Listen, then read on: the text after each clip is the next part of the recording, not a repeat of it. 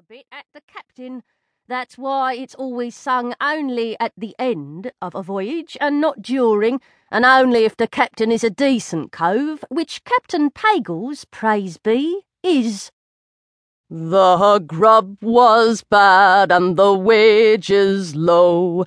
Leave her, Jacky, leave her, but now once more ashore you'll go. It's time for you to leave her. Oh, and I am ready to leave her, count on that.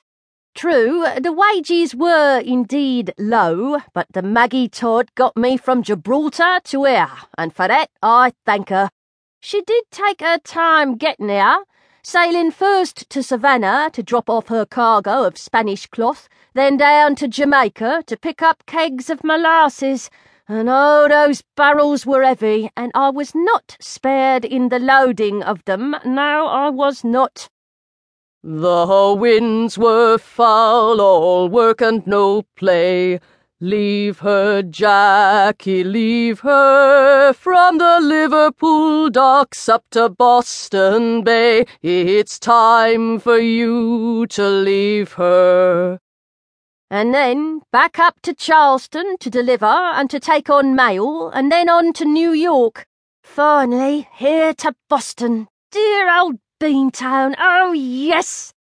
We'll make her fast and stow our gear. Leave her, Jacky, leave her. The girls are a waitin' on the pier, and it's time for you to leave her. Hmm.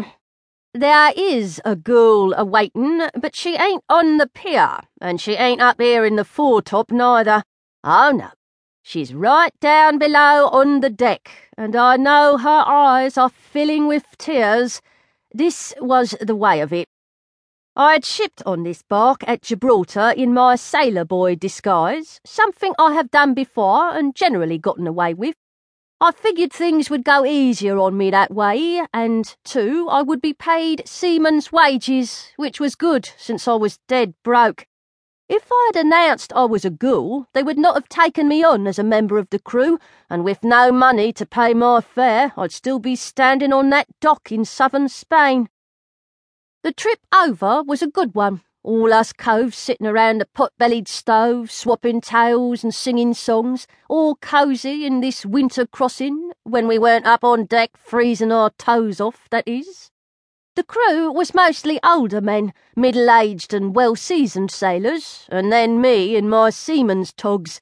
There was, however, a complication.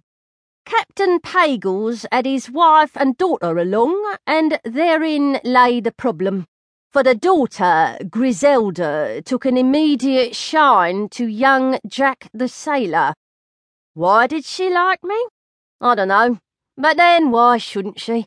She was at the starry eyed stage of her life when all was potential, shiny and new, and nothing was old and dull.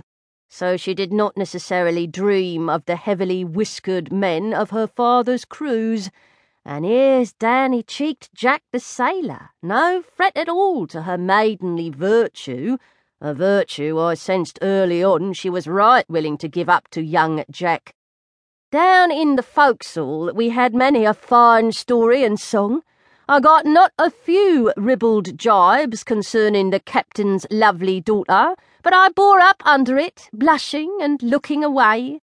So I very carefully gave her a shipboard romance, since there seemed no way to avoid it, and it was a very innocent romance, you may be sure. She was but fifteen and quite pretty, and I gotta say, for a kid, she was quite amorous. So, what was the harm in that? None as I see it. She'll always remember this cruise most fondly, as memories seem to glow more golden as the years pass. Ah, yes. But what of the parting that must now come, and what to do about a young girl's tears? This morning, before we entered the harbour, she came to me by the base of the third mast, well out of sight of her father, who stood on his quarter deck preparing to con his ship down the channel.